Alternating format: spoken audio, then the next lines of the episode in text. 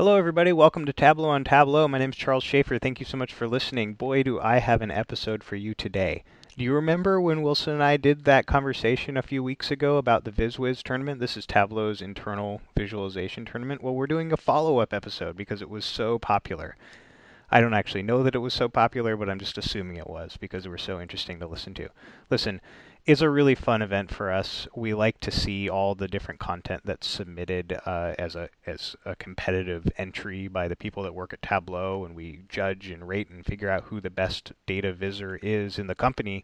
We got a lot of great entries this year, and so we're talking about some of the content we saw for round one of the tournament. There's some still some rounds left to go, but this is an update. And uh, if you're in front of your laptop or, or a screen of some kind, this might be a good episode for you to follow along with by going to tableauontableau.com and clicking on the archive link there at the top of the screen because what we've done is we've published a couple of the visualizations on Tableau Public and, and embedded them there in uh, in the website so you can follow along and actually see visual aids for some of the things we mentioned. That might be a good reference if you're listening and you don't know what the hell we're talking about. If uh, if you don't care and you just want to listen in the background, that's fine too. Thanks for listening, and let's uh, so let's start the show.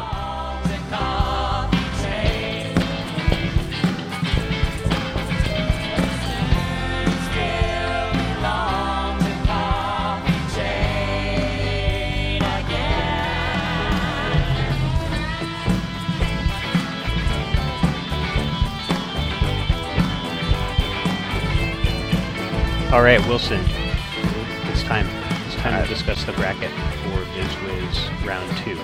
Cool. Uh, So, we yeah. have an SC bracket. Let's start there.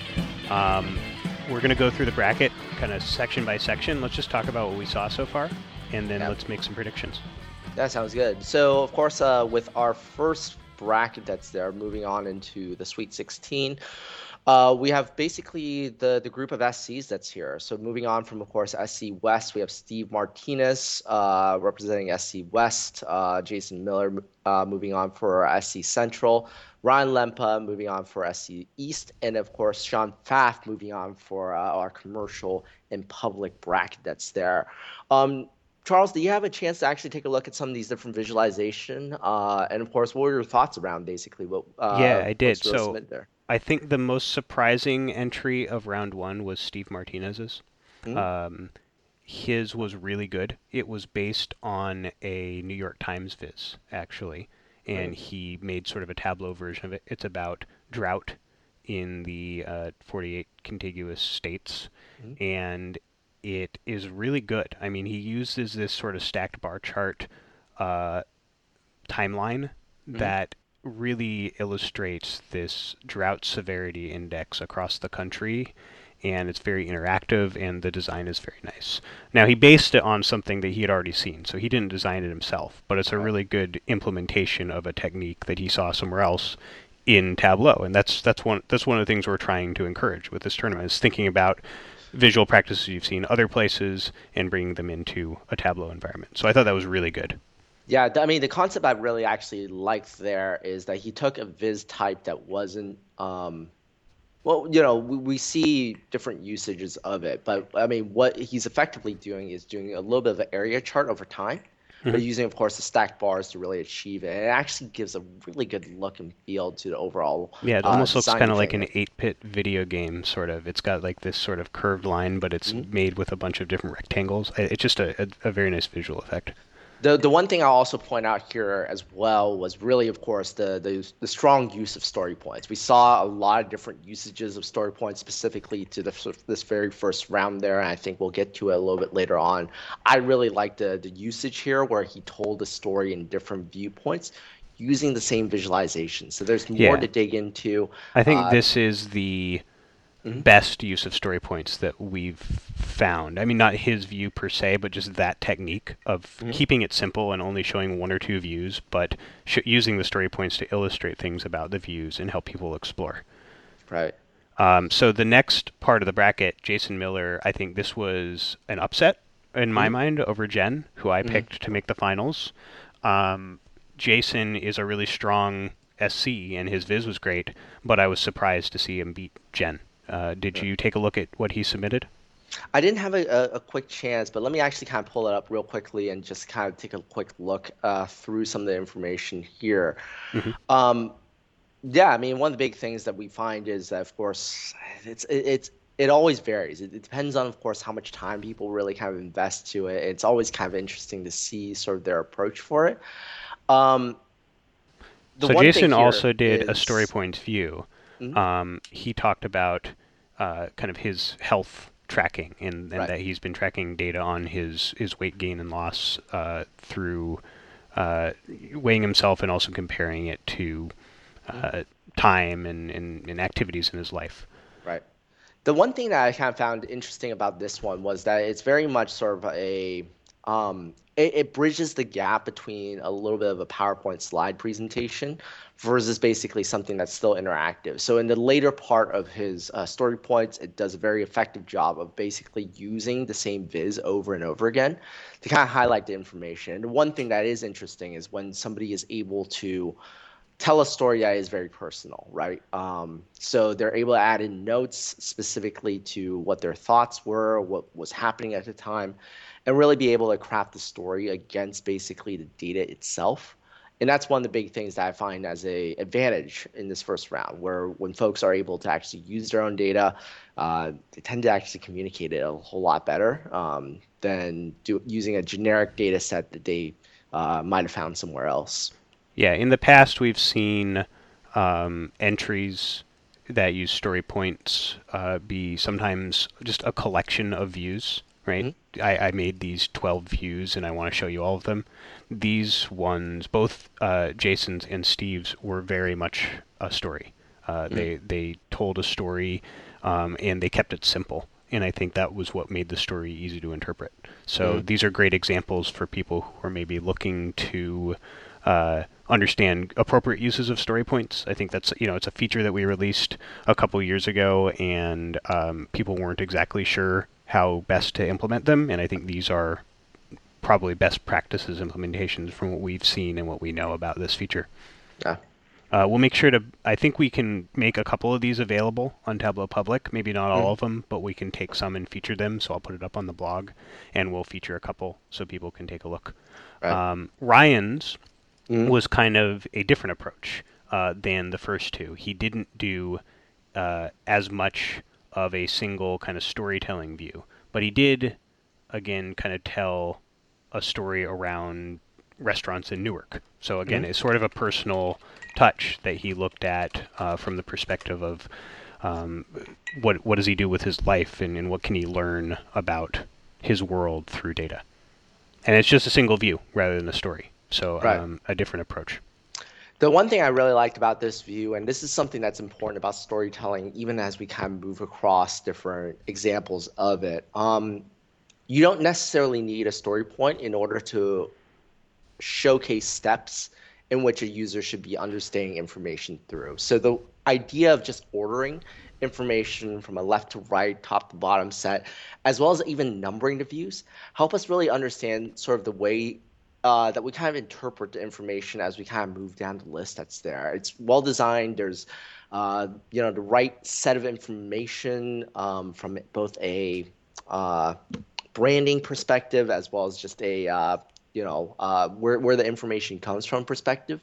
Mm-hmm. But the one thing that I also kind of highlight here as well, since we're kind of on the subject, is that I, I want to compare it to maybe, of course, something else. We, we saw different approaches with this. Uh, John Cahill did something uh, that was well a very different approach, but of course uh, a lot more views that's there. And I'm kind of curious on your thoughts on why something that would had more views seemed to have less appeal um, than something that Ryan actually submitted in there. Yeah, well, Ryan's view, I think, is a great example of sort of the visual best practices that are taught by someone like Tufte, right? Mm-hmm. It's um, it's very informative while still be very while still being very simple um, there is very little ink on the page that is not representing data.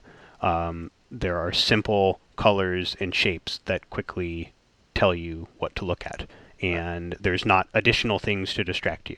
Uh, and the layout is organized, like you said, in a very logical way. It tells a story without being a story points viz.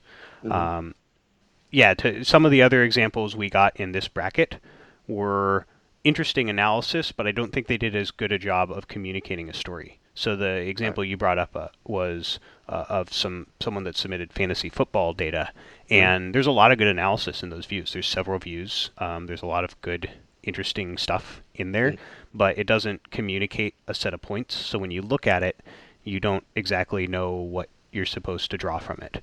Um, and if you think about what uh, what data visualizations are supposed to do, uh, often uh, they're supposed to clarify or communicate a point and that's right. what Ryan's did very clearly. I keep thinking back to uh, taking English back in high school, and one of the big things that they would really, of course, focus on is sort of this idea of being concise, specific, organized with your notes. Of course, uh, the whole Jane Schaffer uh, organization of your essays and things like that, and being very specific. Um, and so, one of the big things that we still, I think that it's still very present, is just this idea of how do we continue to hone down on that a little bit more so that your message ends up not getting lost and that you're not just presenting more and more information that's out there. Um, and yes, users can interpret their own set of information, but the analysis, the flow of it, has to be something that is dictated in some way. Mm-hmm. So let's move through this a little faster now. Sean Pfaff was our fourth uh, mm-hmm. semifinalist from this uh, bracket, and he did a view about the Civil War. Uh, and the thing that I think was noticeable about Sean's, which was it's kind of interesting that it was noticeable, uh, mm-hmm. that he put a lot of visual style into his viz. Right. Right. He put logos and he cha- he chose the colors and the fonts and the um, the layout to illustrate a visual style around the Civil War. Mm-hmm. And the thing that I think is interesting is that I think in previous years we might have seen more of this mm. but we've we've also seen people maybe moving away from putting a lot of flourish into their visualization because it's seen as not a best practice. Um, in some situations it is, in some situations it isn't, right? Whether a more illustrative view with more um, as Tufte would call it, chart junk, right? Uh, is is valuable or not? I think in this case, it actually does kind of transport you to the theme of the analysis, uh, but you can argue whether the uh, it it is a little bit you could argue that it's a little overwhelming to see all this visual stuff kind of thrown at you that isn't specifically the data. It is. It's memorable as a viz, and that's I think one of the big things for for it, right? That that balance of what's memorable versus, of course, what's specific. It's a lot of information, though. Um, mm-hmm. Especially, of course, we're trying to summarize casualties over, of course, the Civil War. Um, there's a lot of information that's kind of outlined there, um, and so from a a data memorability standpoint, I, I, you know, especially looking back at this after a couple of weeks of looking at it, um, the data itself didn't actually isn't that memorable. But I remember, of course, this piece of content. Of course, so, so the formatting actually plays a big role there. Yeah, so I think it's kind of interesting. I think if you compare Ryan's and Sean's, right? Mm-hmm. Ryan's is a viz that you could see maybe embedded in an article about restaurants in Newark, right? Mm-hmm. And I think Sean's would be the article, right? It wouldn't be embedded in anything. It would be this is an app we're going to give you to explore data about the Civil War, and there's a lot of text. So if you want to read more, you can you can find the part that interests you and explore it. But you're going to just spend time with this viz rather than it commu- uh, clarifying a point. It communicates the point. I think both of those are, are reasonable techniques, but they're very different. So, what's your thoughts? I mean, we have four people moving on in this first top bracket that's there. Um, yeah, I, I haven't looked at their entries yet mm-hmm. for round two. Um, I I'm rooting for Ryan as a, a representative of New York. Mm-hmm. Um, I think um, I think Jason maybe is is the favorite. Uh, I think he he really impressed me with his round one viz. I think he's just got a lot of Tableau skill. He's got a late data analysis experience. Um, I think if I was going to bet on someone, I'd probably I'd probably bet on Jason. Interesting. But um, I'm rooting for Ryan. You know, I would actually argue that Steve had a a clear favorite on basically the the first round. yeah, this. here's why I'm not. Uh, even though he had probably the best viz, my mm-hmm. favorite viz of the first round. Um, he, the reason he's not my favorite is because he uh, he got to get a technique from kind of whatever he wanted, right from for round one. So he found something that he thought was going to be really impressive, and then he kind of made Tableau work to fit that concept. In round two, we supplied a data set to all these people, so he didn't get an opportunity to do that. He didn't get an opportunity to go find his favorite thing. Uh, he's going to have to find the story that exists within this data set. Right. So I think that makes it so. I, I don't know if that's a strength of his or not, but I know that Jason and Ryan both have that skill because I've seen it. So that's that's, why I'm putting them uh, as favorites yeah. in this bracket. Yeah, no, definitely. I think uh, I, I, think Steve, Jason, uh, really kind of stand out as sort of clear favorites as p- being folks who kind of get the idea behind Tableau. Uh, for for Sean, um, one of the big things I would really kind of point out to professionally, I would say, since he's my boss, would have to, of course, put some support behind him. But I, I do think that, of course, the whole idea of theming something and, and, establishing a story that ends up always being a little bit more difficult and being much more condensed and concise. And so, one of the big things I kind of look for is whether or not he's able to repeat that and repeat that in a uh, really memorable way for his round two data set. And that's always, of course, a challenge that we have yet to, to really, of course, see how, how he's going to take that. So I'm picking Jason uh, to win. I'm betting on him. Um, my money is going toward him. He's he's uh, he's he's uh, three to two. I don't know. That's too high. He, I, I think he's like three to one actually to win this bracket. Who who are you betting on? Uh, so it's it's definitely Steve for me. Uh, I don't know odds. I I, I should. I, I was. I think Steve's like point, but five to one, um, and I think Ryan's like four to one. Mm. Um, and I think Sean is going to be the underdog. I think he's like six to one.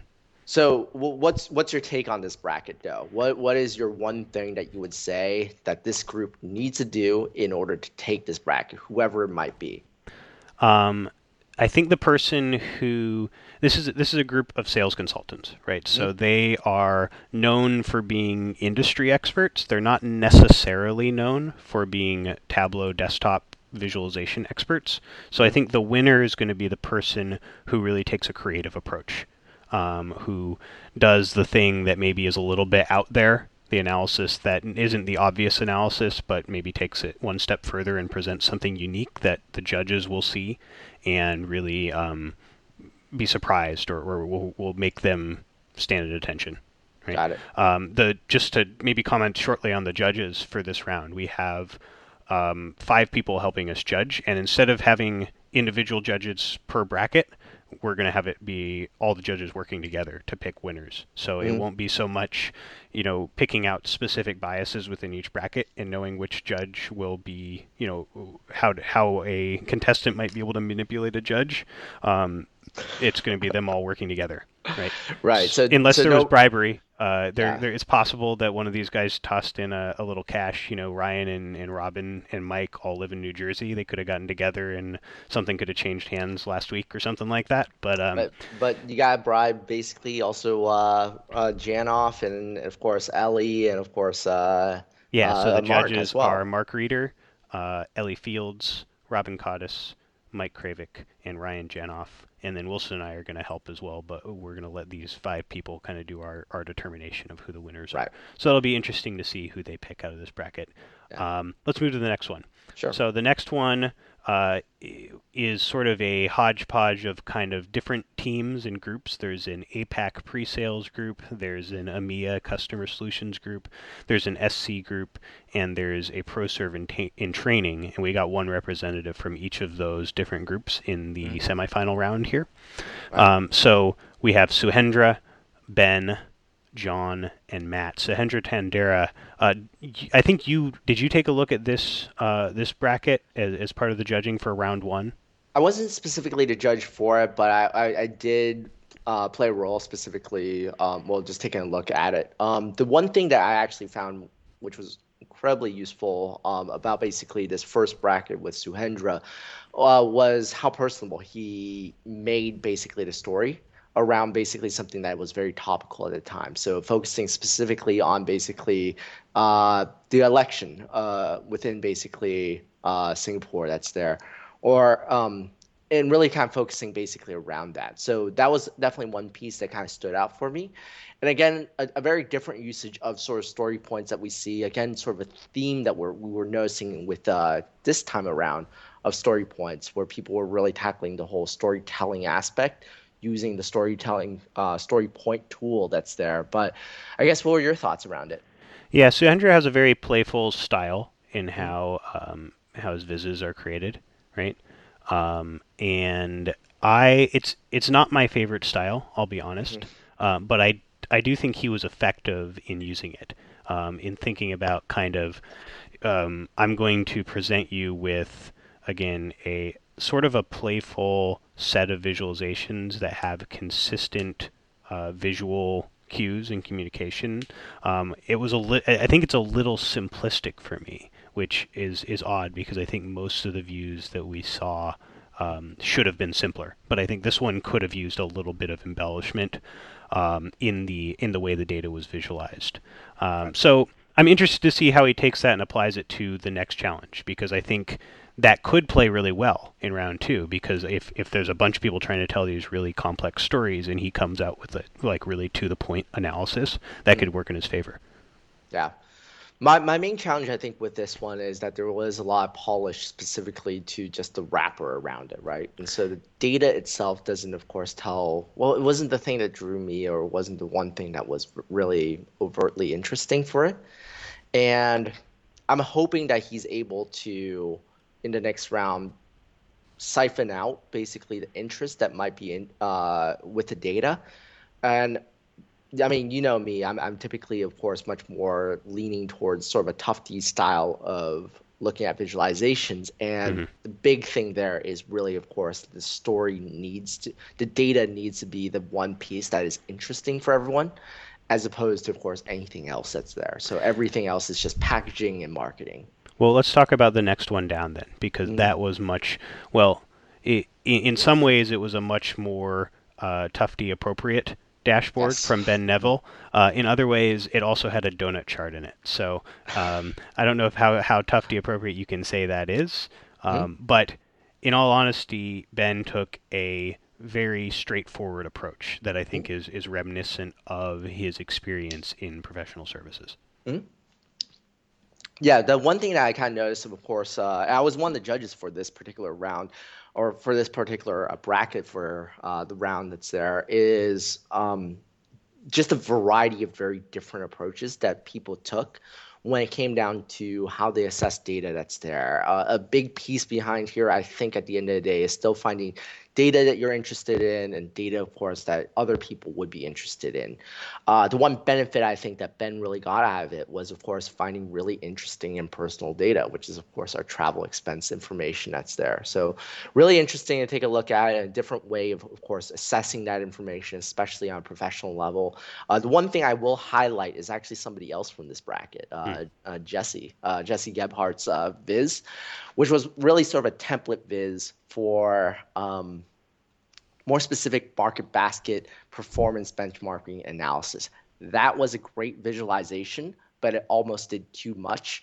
And that was sort of the one thing that ended up making Ben's information a little bit better than of course jesse's approach. You you can oftentimes over explain over of course articulate everything that can ex- exist and you end up basically not having a very strong point that's there. And so the one thing that was great about ben's was a, a simplicity approach to it. Yeah for me it comes back to having a clear message. You know we talk about storytelling and i don't know if ben's view has a story but it has a clear subject matter and, and addresses a single topic very mm-hmm. very clearly, right? Um, let's go ahead and move on to the bottom half of this section, which is John and Matt. John Duggar uh, won his bracket, and John, I think uh, a couple things about John. So first of all, he makes one viz very well, right? Mm. Every viz I've seen him make is kind of the same viz, but it's also extremely good and that's that's what I saw here. Is he ha- he likes putting his bar trivia in the at the top, you know, his aggregate totals right at the top, so you can mm-hmm. see all the totals, and then he likes sort of laying it out in a grid structure, mm-hmm. and he you know he put six different data visualizations in uh, his dashboard. He he made the map more prominent because it was where he wanted his audience to be drawn. He used consistent color schemes. All of the visualizations are addressing the same question, mm-hmm. right?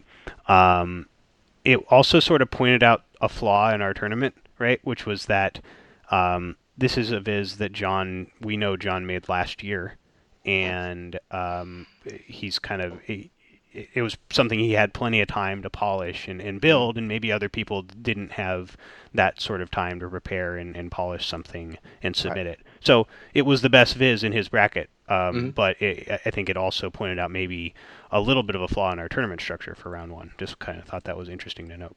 It, it, was interesting sort of round one that's there. I mean, we saw some confusion that kind of took place. Kovner, I think, after the fact, kind of talked to me and specifically said, oh, it was a viz that he submitted that he was happy with, but at the same time, it wasn't what he considered his best work, hmm. right? Mm-hmm. And uh, kind of comes to show a little bit of maybe, of course, communication error that we could take, but uh, also, of course, just uh, the importance around clarity that's there, right? Um, one of the big things that I kind of highlight specifically between these two, and I'll, I'll, I'll pit these two together because against one another, mainly because we did see them as sort of uh, favorites for this round is uh, just a different idea around themes and of course usage of formatting that's there. Kovner's is using a dark theme that's very much uh, well, it, it's it's offering information. It might be, of course, useful in embedded setting, uh, but it actually kind of violates a little bit of the, whole ink data ratio thing. And so, one of the big things I, am seeing is that uh, a consistent theme is that a lighter theme, especially when you're offering information directly through Tableau public, which has a white theme to begin with, ends up being just much more marketable to begin with. Uh, any, any, thoughts around that? Yeah, no. I think I think I'm going along with what you said. Um, awesome. The I, the other thing I'll, I'll, I'll point out here as well, and this was just a fun one, was Mary Kate's as well. Um, yeah, she did a nice job. Um, mm-hmm. I, I I wish she I kind of wish she could have made it through as a wild card. Uh, she had mm. sort of a unique story and approach uh, talking about Wes Anderson movies and the visual styles he used for the dashboards that she created um, kind of fit the theme, which I thought mm. was was a nice touch. Um, let's wrap up this bracket with Matt Lutton, who won mm-hmm. the ProServe and training bracket. Matt, again, told a pretty personal story about mm-hmm. uh, music and musical instruments.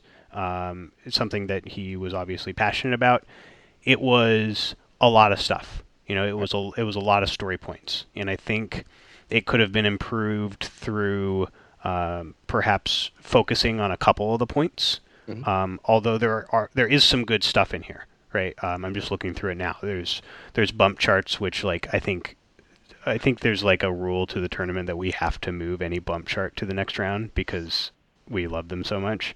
Well, wasn't um, that the, like the Viz of the year for uh, the first round of Viz was? That it might have been. I don't know if we actually did officially a Viz of the year for the first one. the The second one was, of course, highlight tables, which is right. the best Viz of all time. Um, but it was the Viz of the year last year. Yeah, bump charts here. The dashboard, kind of the second to last story point, mm-hmm. uh, the dashboard that he has there is actually really good. It's right. really well formatted. There's just all these other points, so it ended up being sort of a confusing story, even though right. the visual style was was pretty good.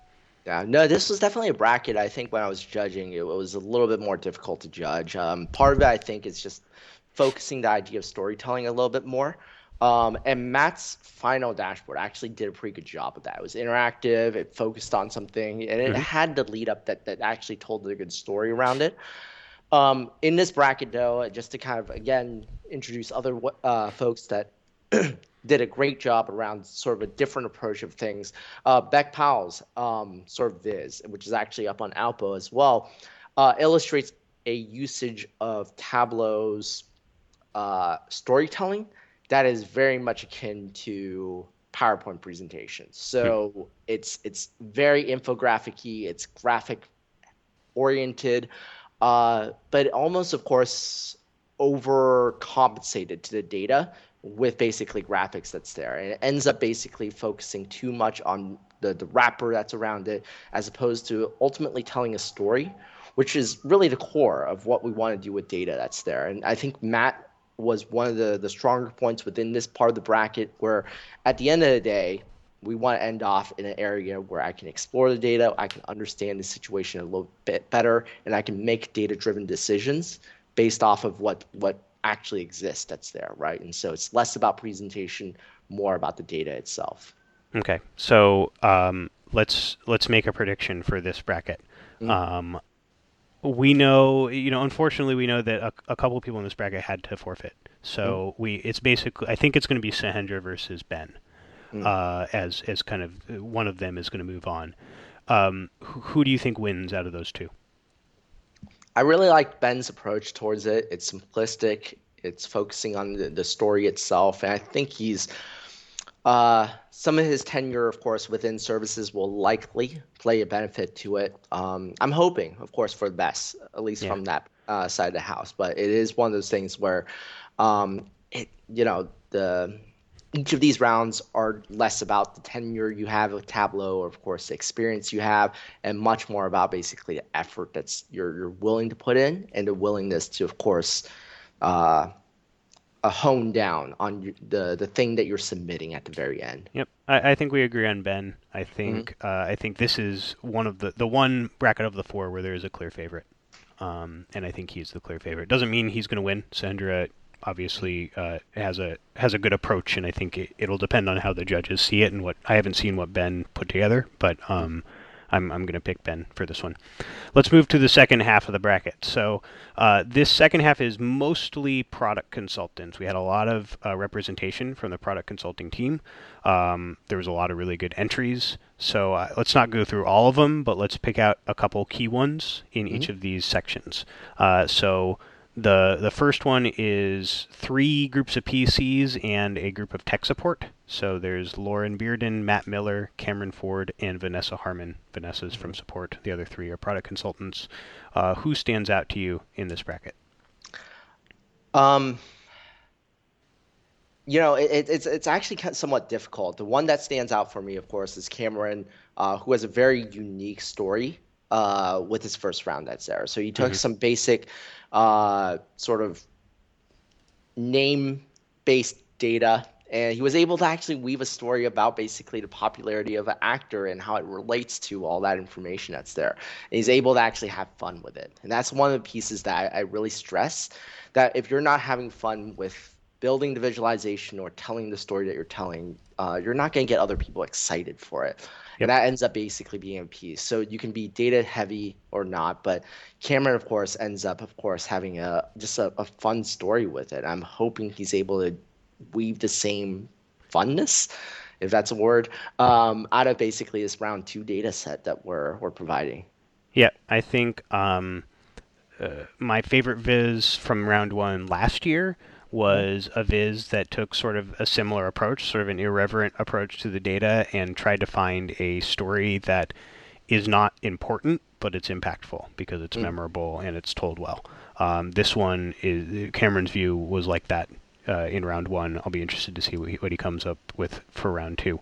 Um, Vanessa was an interesting one for me. This mm. support bracket had a lot of different approaches and um, there was uh, Vanessa's Viz, which was again sort of a fun approach. It wasn't it it had very little data analysis in it, but the look and feel and style was very good. And we were weighing that. I, I was one of the judges for this bracket, and we were weighing that against Ken's view, which was very uh, analytically valuable, but didn't have much of a look and feel uh, mm-hmm. advantage. And we're trying to weigh these against each other, and it's sort of um, sort of the opposite of what happened when you were looking at, I think, Bex versus Mats, right? Mm-hmm. Where you decided that the person who had sort of analyzed the data and answered a question was going to be the winner over the person who had uh, spent a lot of time on look and feel. Mm-hmm. Uh, Molly and I decided to do the opposite in this one because we thought um, Vanessa's was a really unique approach. So that's that's um, I think a different judge might have seen it differently. It was really close. Right. But I, I, I wonder if she will take that same approach to round two, um, mm-hmm. where the data is provided for her, where um, she's kind of exploring the data as part of the exercise, or if it'll be more of an analytical approach. Right. Uh, any words for, of course, this round uh, in, in terms of uh, you know what they need to do in order to better clinch basically the final title that's there. Yeah, these are three PCs and a tech support people. So these are people that know the product very well. Mm-hmm. Um, they are all going to have uh, the execution of their dashboards. Uh, uh, technically, is all going to be very good. Mm-hmm. I think the uh, the person who um, keeps it simple will probably yeah. be the one that stands out right? I think that's probably true. Well, the next bracket's kind of an interesting one, but mm. yeah, between Lauren, Matt, Cameron, and Vanessa, Lauren and Matt, we didn't talk about their vizzes just for, for time, but they also had very interesting approaches right. that, um, again, told stories, and I think that's why they excelled against other competent visualizations. Mm. Yeah, I think it's going to be about um, who can keep it simple and communicate points, can communicate uh, an right. argument. Yeah, no, I have the same thought as well. Distillation seems to be the theme for this part of the bracket that's there. It's not that the analysis is is bad or anything like that. They actually do a really good job of keeping things simple. But how do we actually convey it with possibly, of course, more simplicity to the mix that's there? How do we, of course, make the data more evident to the to what's going on? Mm-hmm. And how do we, of course, elaborate on the points that are worth elaborating that's there. And so th- th- those end up basically being the the final key points I think for most folks when they are really good at the tool. Uh, have actually really adopted some of the defaults with the tool, but now have to, of course, bridge away from it. And that ends up always being a little bit of a challenge where you now have to, of course, make that leap. Yep. Um, who's who's going to win? Who, who's your pick out of these four people? Uh, you know, looking across the mix that's there, I'm actually putting some faith behind uh, Matt Miller. I think he's making some pretty strong attempts around sort of uh, sort of visualization and making his viz memorable. Um, mm-hmm. I think that on a consistent data set, at least for this group, it, it, it seems like there's um, some effort. I think that that he's putting behind the scenes to really elaborate on the story a little bit more and I think he has the most control over more generic data. So it's it's that idea that I think that is really dominating this particular bracket as opposed to uh, anything else. Whereas Cameron and Vin- Vanessa had a very unique story uh, about their round one. I'm curious and a little skeptical, and mind me for that, but a little skeptical whether or not they're able to repeat their success in round two with a provided data set. Yeah, um, I, am picking Lauren. I think she's going to win this one. Uh, I had a chance to speak to her when I was in Seattle. Uh, so I think she's. I think she knows what's going on. I think she's. She's also uh, working abroad in Singapore right now. I think the international exposure will will help. Will up her game. Um, and I think. I think I haven't seen any of the views from these four people yet. Um, they're published, but I haven't looked at them yet. In the dark, I'm picking Lauren as uh, as my pick from this bracket. Um, okay, last one. This is the group of death, Wilson. This is mm. this is the tough one. These are four product consultant groups. Uh, one mm. of them mm-hmm. is a team of two, but it's so it's actually five product consultants uh, competing here, and they're all really good. Uh, they these are were the winners really from difficult.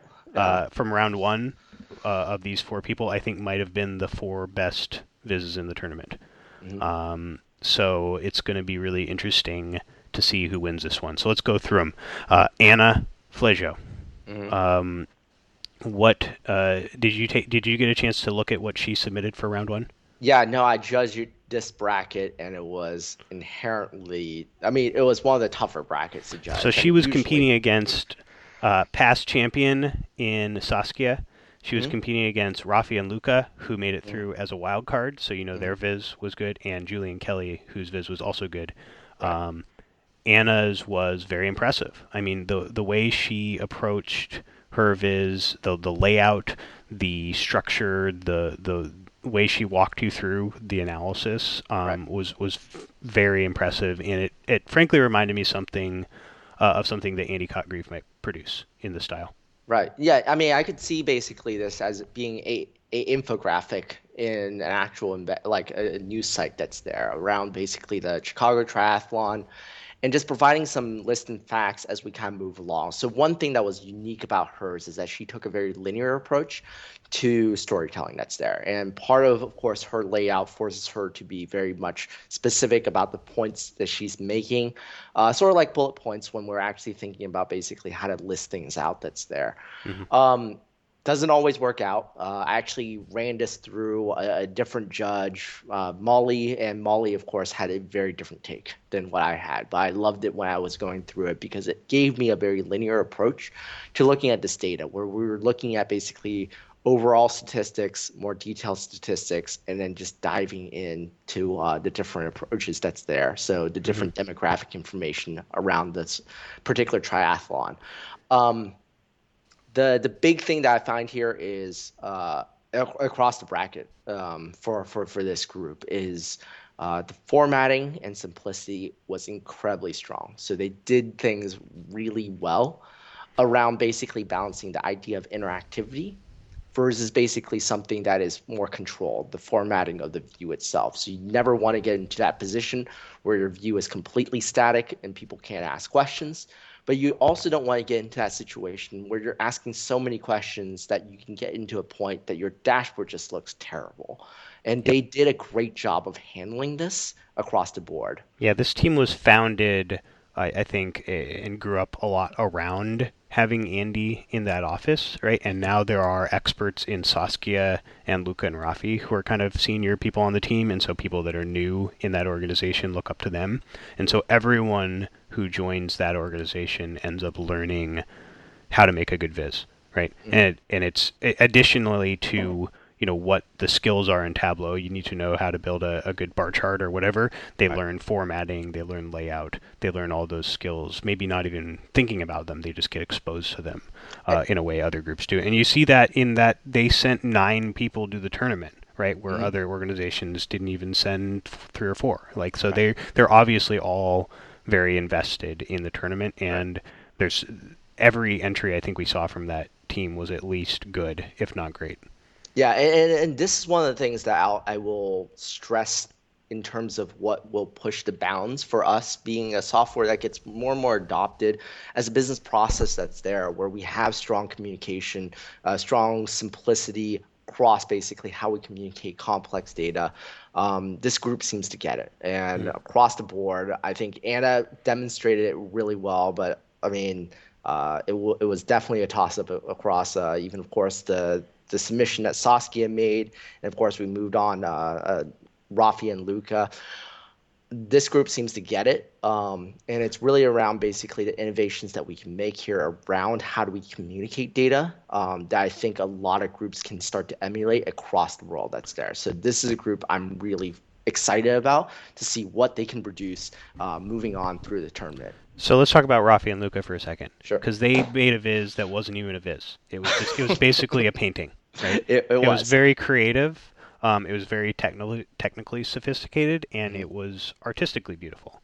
Um, and so it probably wouldn't have won the tournament, but we were like, this is so impressive and unique that we have to give them a spot in round two. So we gave them a wild card spot. So just to paint a picture for folks who haven't accessed the view before, it is literally a polygon portrait of Luca and Rafi. Mm-hmm. Uh, completely uninteractive uh, with annotations that just simply say "choose us for Viz Whiz." Um, yep. It's it a great was, viz. I mean, it's it's, it's not it's not an analysis at all, right? mm-hmm. um, it's it's something that you and I would probably rail against if we saw it uh, advertised as like a good example of Tableau, but also it it shows such a, a good understanding of the technology that I think uh, you have to recognize that.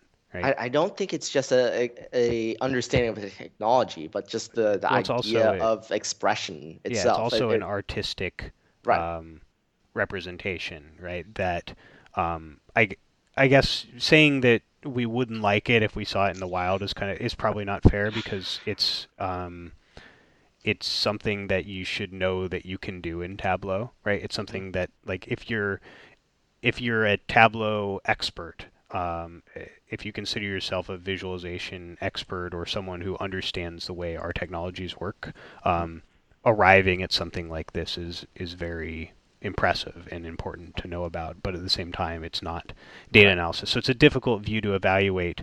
Um, it's just it's just very uh, It it's very interesting. It's very impressive. You know, it was a um, it was a strong approach to visualization, and to be honest, I would have to, of course, argue that they had fun doing it, and and that's one of the things that we want to highlight around our tool. People have fun expressing themselves, and part of it is that this ends up being a vehicle for expression, and they demonstrated this in, in spades. Uh, and so, regardless of the storytelling aspect, they were able to tell a story about what they enjoy doing, which was uh, screwing around in desktop, which is, is great to hear. Uh, okay, so they'll they'll be in round two, and uh, they will probably do something very different from round one. But uh, I'm excited to see what they produce. Okay, Adrian Charles. Uh, I think this was the best viz of the tournament. Um, I I think it, the reason I like it so much um, is it doesn't look like it was created in Tableau.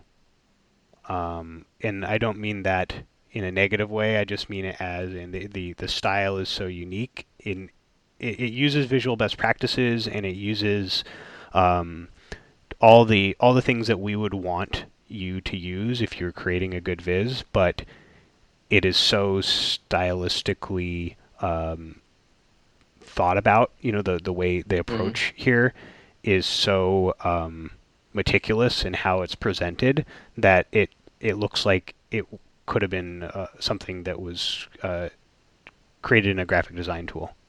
Um, It it does. Um, so I, I did have some qualms about basically all of this. Uh, it, it's it's a great viz around basically the cabs in NYC, uh, but it was almost too much across the board. So it what it did really well was communicate, I think, overall information that's there, but there there was definitely I think some challenges across the board when we we talk about basically how how much information actually conveyed to our minds that's there, right? So stylistically, this is great. It's very interactive because of just how many marks that are just actually available. So uh, it seems to, of course, uh, almost produce a one-to-one type of comparison from sort of the, the the cab information and data that you might have there versus basically what uh, uh, what's on this visualization. But beyond that, um, you know, it almost conveys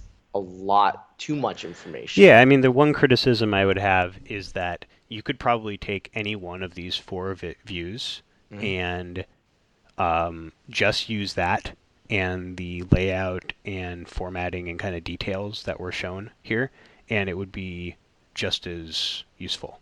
Right. Because you would, you know, there's so much stuff that it's hard. You really have to, all the views you really have to spend some time with to understand what they're telling you, right? And um, they're not necessarily telling you um, different points to the same story. They're just telling you related points. Um, and you kind of have to explore and, and think of the story on your own. Which, uh, you know, in this Cairo, the Alberto Cairo book I'm reading, he talks about that as like this a more exploratory view, a view that has lots of different things to look at, allows the person looking at it to explore. I mean, it, it's it's almost an analytics tool in its in itself without being interactive at all, which is very interesting.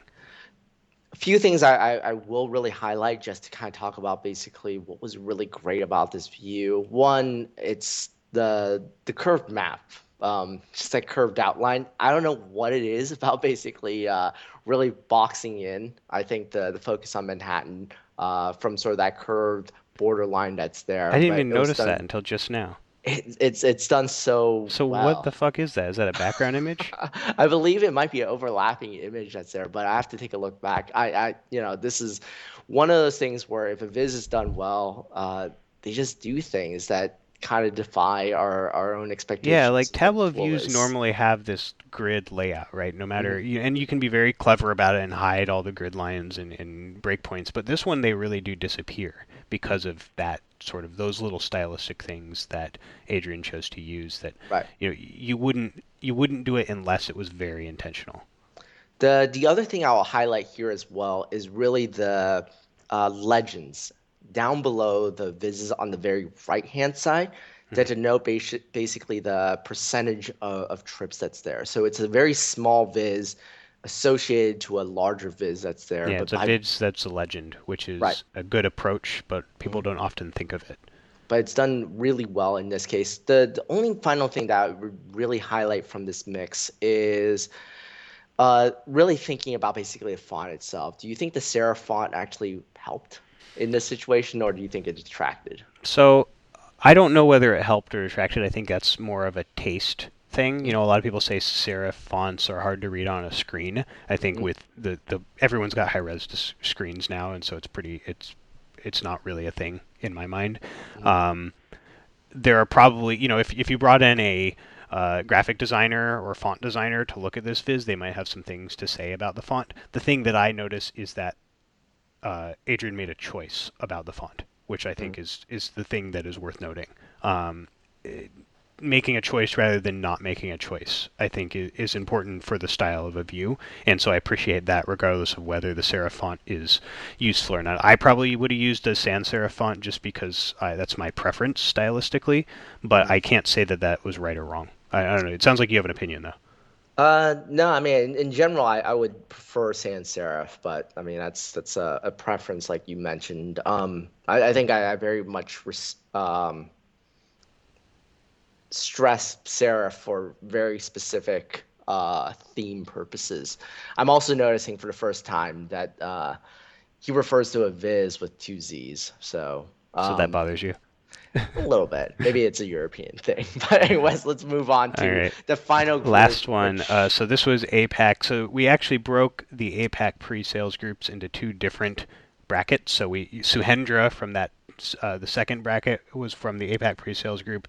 The uh, the second group of of APAC uh, product consultants ended up in this bracket, and the winner was Kaori Tanaka. Right. And so, I mean, this was an interesting view. I judged this bracket. There were some good entries, um, and there were actually ones that had a better visual style. The reason I picked Kaori is because she did an excellent job of telling a story. Um, and it's a very interesting story that I don't think um, I don't think most people would think about, but it draws you in because of how well she sequences it. Um, so uh, the story is about cherry blossoms and when the best time to go to Japan is to see cherry blossoms, and there's some very interesting analysis done in the process of asking that question.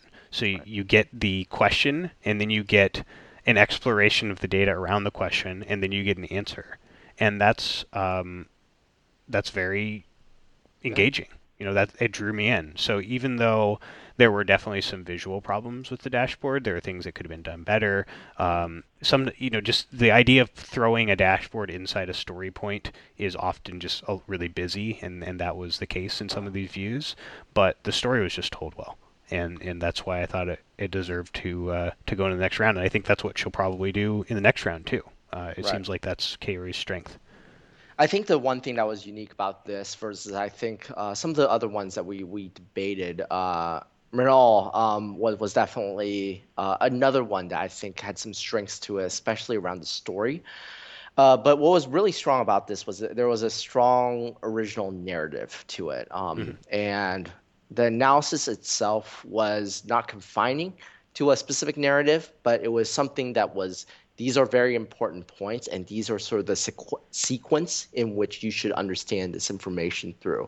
So, from an execution of the story points, it was actually a fairly strong analysis, mainly because it was such a uh, I, I think original data set that was there, original story that kind of came up from there.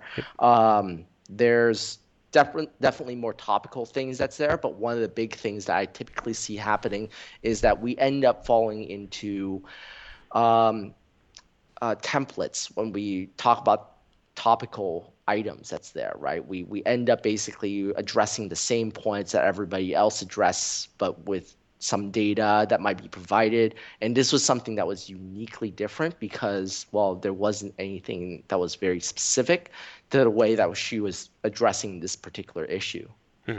Yeah, um, I mean it's it's almost the opposite of what we were talking about with Adrian's viz, right? Where it's all style and we're wondering about whether the information is presented correctly. This is one where the information is presented. It's all substance, and there's there's probably some uh, improvements that could have been made in in terms of style. Mm-hmm. Um, okay, so let's let's make some some picks. Uh, mm-hmm. Who do you think is going to win this bottom bracket of all product consultants? Uh, Anna, hands down, right now. Really? Um, you know, she did such a good job, especially for the first round viz that's there. I think she was a surprise for me. Uh, I think that's going to play a little bit more scrutiny on her, but um, at the same time, I think that there is some stylistic choices that she's making uh, that are really resonating, I think, with folks. And if she keeps on making that type, same level of analysis with the same level of uh, simplicity, uh, style, and, and everything across the board, I think she's going to come up with a bunch of very memorable visits along her way, and she's going to be able to, of course, make it past round two, but even, of course, make it uh, to be being basically the winner for uh, customer solutions. Oh, really? Wow. So that's pretty uh, aggressive. You think she's going to make it to the finals, huh? Uh, no or pressure. she's going to win the finals? Um, no pressure right now, but yes. um, I think I'm going to pick Luca and Rafi. Um, I think they just you know, working as a team, I think has some advantages. I think they just they know the product so well. I think they're very creative. Um, I've seen some of the vi- the entries from this bracket. I haven't seen all of them yet. There's been some. There are some really good ones. I think this is going to be a tough one to judge. Um, I'm going to pick um, Luca and Rafi to win it. Um, so okay, so we've got our picks for Final Four. I'm mm-hmm. picking mm-hmm. Jason Miller, Ben Neville, Lauren sure. Bearden, and Luca and Rafi. Mm. Uh, you're picking Steve Martinez, Ben Neville, uh, Matt Miller, and Anna Flaggio. Mm-hmm. Uh, who do you think is going to win the finals? So the finals for me, as I, I kind of let slip already was really, I think, Anna uh, so far. It's a right balance between basically strong communication style versus basically uh, a deep enough analysis that's there. Um, and of course, something original, right? And all those really kind of contribute to doing something I think that will surprise folks. That will uh, be informative for, for folks that's there. And I think at the end of the day, we have to focus on what is educational. Um, being sort of a general theme to, to data that's there. Uh, and I think uh, the judges will will kind of look towards that area. Yep. Um, I'm picking Luke and Rafi. I think the belt's going back to Europe. Um, we both have a we both have a winner from Europe. I guess that's um, that's presuming that you know the actual the final. This is the customer solutions mm-hmm. winner, mm-hmm. right? And then we're we're kind of presuming who's going to win the finals. I think whoever wins the customer solutions bracket this year is going to win the finals. Although we'll see. We haven't. We're not going to talk about that just yet. Um, but yeah, I think Luca and Rafi are my favorite at this point. Sounds good. Um, okay, so let's real quickly talk about sales. So sure. um, sales was a smaller bracket. We had 12 entries. We now know who won round one. So let's reveal that here. We're going to announce it to the finalists probably before we put this podcast up. But uh, if you're listening to this and you haven't heard it, um, the four finalists from sales are Peter Hall, Joe Clark, Julian Longlong, I think is how you pronounce that, and uh, Paul Albert. Mm. So um, this is still kind of TBD in terms of uh, what their data set is going to be, um, what their entries are going to look like for round two. Uh, but real quickly, was there first of all was there any viz that you saw that really stood out uh, for the first round from sales? Uh, the one thing that I really liked is Allison's approach towards basically using her own data as a way of well to, to make things personal um, right uh, we should be doing analytics every day because we're helping people ask questions that's there and so mm-hmm. when we start to see basically people uh, sharing this, I, I don't think that you, get more Tableau than that that's there. Uh, that being said, I think there are, of course, different depths of analysis that's there. Uh, I was particularly, of course, interested in what Joe and Mike Carpenter did, given, of course, their backgrounds, uh, having, of course, participated in previous uh, Viz Whiz competitions, and of course, Mike being a uh, a, a, part of the PC organization that's there. Um, and so I, I, think those are my personal highlights, but I mm-hmm. didn't uh, you know, completely look through everything that's there. Yeah, I think Joe's probably going to be the favorite. Um, mm-hmm. Just he's done Viz Whiz two years in a row. He uh, he he did well in mm-hmm. the first year. I think he wasn't a finalist, but he made it to the semifinals. Um, and uh, and he's he thinks about Vizzes a lot. You know, I think one of the things we can say about sales is they're just not asked as often as pre-sales and customer solutions in general to have their hands on Tableau. So mm. our expectations aren't going to be, uh, at least that that I don't know if maybe not as high, or maybe just that they don't mm. um, have as much polish on some of their visualizations. Um, but one of the ones that really impressed me was Julian's, Julian Lonalong. Um, he uh, he just had a very distinct style to his viz that yeah. I you know I I hadn't I haven't met Julian before. I don't know a whole lot about his background, and there are definitely some problems with his view. But he thought about the visual appeal, which I think is something that um, that we're looking to advance in this organization through the tournament. So I was impressed by seeing his viz. Yeah, the Sankey chart was definitely, of course, very interesting. Uh, at least to to kind of see uh, come up in this visualization mm-hmm. that's there. Yeah, you and... don't expect to see uh, a sales guy be the person that introduces that to the Viz Whiz tournament, right? And that's the first Sankey we've seen in three years in this mm-hmm. tournament, which is right. interesting. I mean, it's it's a unusual chart type, but it's not unheard of. So I'm kind of surprised that that was the first one we've seen as part of right. this. Um, yeah, so I I guess um, you know when I when we did this the first podcast, I picked Peter Hall to win I mm-hmm. still think he is going to be my pick to win the whole thing. Um, I just think he's a really smart guy and, and, and, knows the product very well. And I think he will uh, have a good approach to whatever challenge is, is put in front of him in round two. Sure. I'm actually going to try, I'm thinking out loud here, but I'm, I'm thinking that. Uh, uh, Paul Albert actually has a pretty strong chance in terms of actually crafting a really good narrative across the board.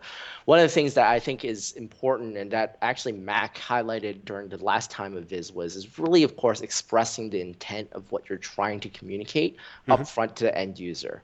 Uh, one of the things he did well was, of course, just actually outlining what his viz, his story point is supposed to do. So the narrative around it, the the story that he's really communicating around basically this information, uh, is done in such an upfront way that I think is actually really conducive, and it, it helps to kind of reduce what he's trying to show as well. Um, and, and that's one of the things that I saw with his dashboards that were unique there. So I see him advancing during this uh, second round, which will be later on in March, I believe, um, for us to kind of really see things uh, moving forward. February. Sorry. Yeah, I think we're going to do their their round two, the sales finals, at the same time we do the customer solutions final, roughly around the same time. So that'll probably be in the next two or three weeks, which will be very interesting.